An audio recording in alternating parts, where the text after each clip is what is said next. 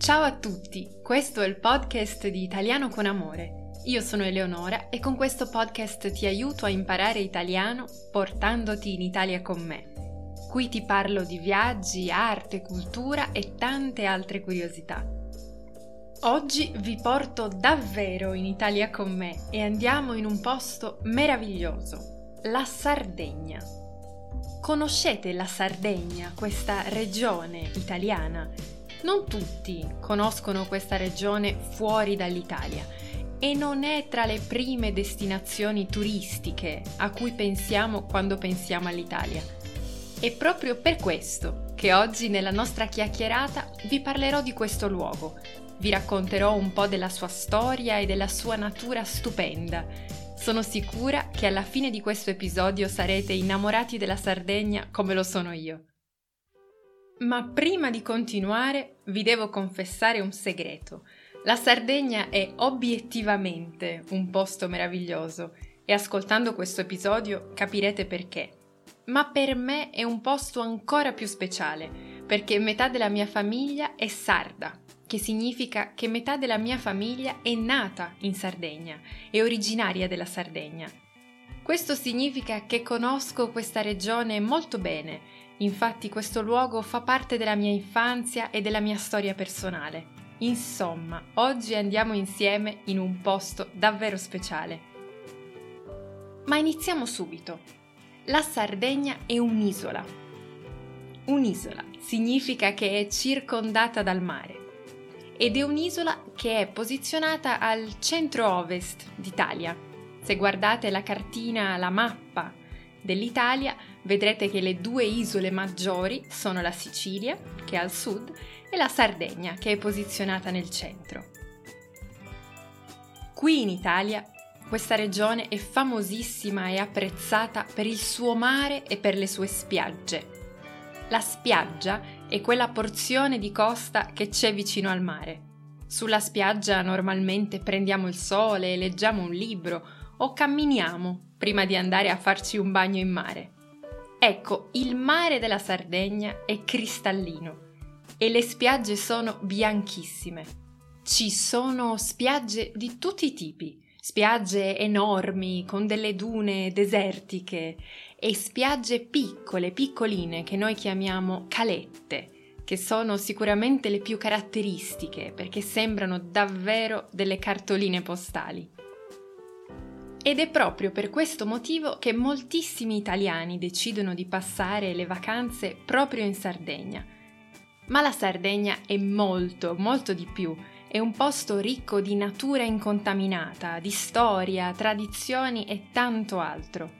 Ah, e ovviamente anche la cucina è molto buona, ma è difficile trovare un posto in Italia in cui la cucina non sia buona. Ma parliamo un po' della storia della Sardegna, perché come vi dicevo è una regione molto molto ricca di storia. Tanto che sul suo territorio possiamo trovare ancora oggi delle costruzioni che probabilmente risalgono al 1800-1600 a.C. Infatti in quell'epoca così antica si pensa che ci fosse una civiltà una civiltà in Sardegna chiamata civiltà nuragica. Ed è per questo che oggi, attraversando la Sardegna, possiamo incontrare più di 7000 nuraghi.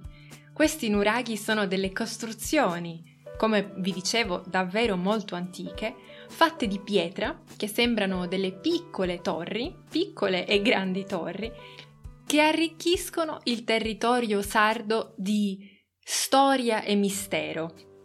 Infatti questi nuraghi sono costruzioni molto misteriose, un po' come le piramidi, perché fino ad oggi non si sa come sono state costruite, come queste pietre che compongono i nuraghi sono state trasportate, come sono state messe insieme. Quello che si pensa è che queste torri, questi nuraghi, fossero il centro della vita sociale delle comunità antiche, di queste comunità sarde che vivevano circa 1800 anni a.C. Per la sua posizione geografica, proprio nel mezzo del Mediterraneo, la Sardegna è stata una regione molto conquistata è stata conquistata dai Fenici, dai Cartaginesi, dai Romani, dagli Spagnoli, che sono stati per molto tempo quelli che hanno governato la Sardegna. Quindi è una regione ricca di influenze e storie diverse.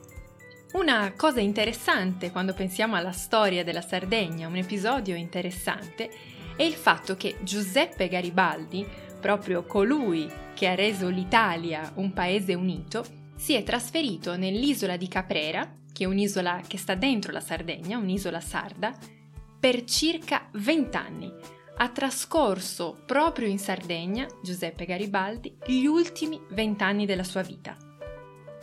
E proprio in Sardegna, proprio nell'isola di Caprera, potete trovare il museo che si chiama Casa Bianca, che è un museo dedicato a Garibaldi e che è uno fra i più conosciuti e visitati in tutta Italia. Un'altra curiosità che vi voglio raccontare riguarda lo stile di vita della Sardegna Infatti, la Sardegna è conosciuta come uno dei cinque paesi, delle cinque regioni del mondo con il più elevato numero di persone centenarie. Questo significa che in Sardegna ci sono molte persone che hanno più di cent'anni. Ma perché? Da cosa dipende questa caratteristica? Molti studiosi hanno fatto molte ricerche su questo e ci sono differenti teorie. C'è chi dice che il segreto sta nella genetica, nel DNA, altri dicono che il segreto sta proprio nello stile di vita, nelle abitudini quotidiane o in una particolare alimentazione. Se passerete un po' di tempo in Sardegna, sono sicura che capirete a cosa si riferiscono questi studiosi quando parlano dello stile di vita, delle abitudini quotidiane.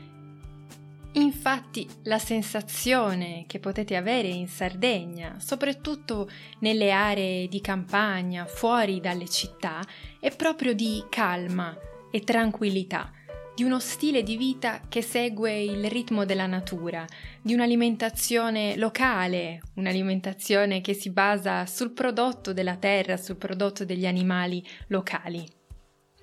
Insomma, passando un po' di tempo in questo posto così meraviglioso e magico, si può capire come sia semplice passare più di cent'anni in questo luogo. Un'ultima curiosità sulla Sardegna riguarda una cosa che mi piace moltissimo raccontare e che è il fatto che in Sardegna ci sia l'albero più antico d'Italia. Esattamente, c'è un olivo, un olivo selvatico, quindi un albero che produce olive, che si chiama Sozzastru, che è l'albero più antico che esiste in Italia.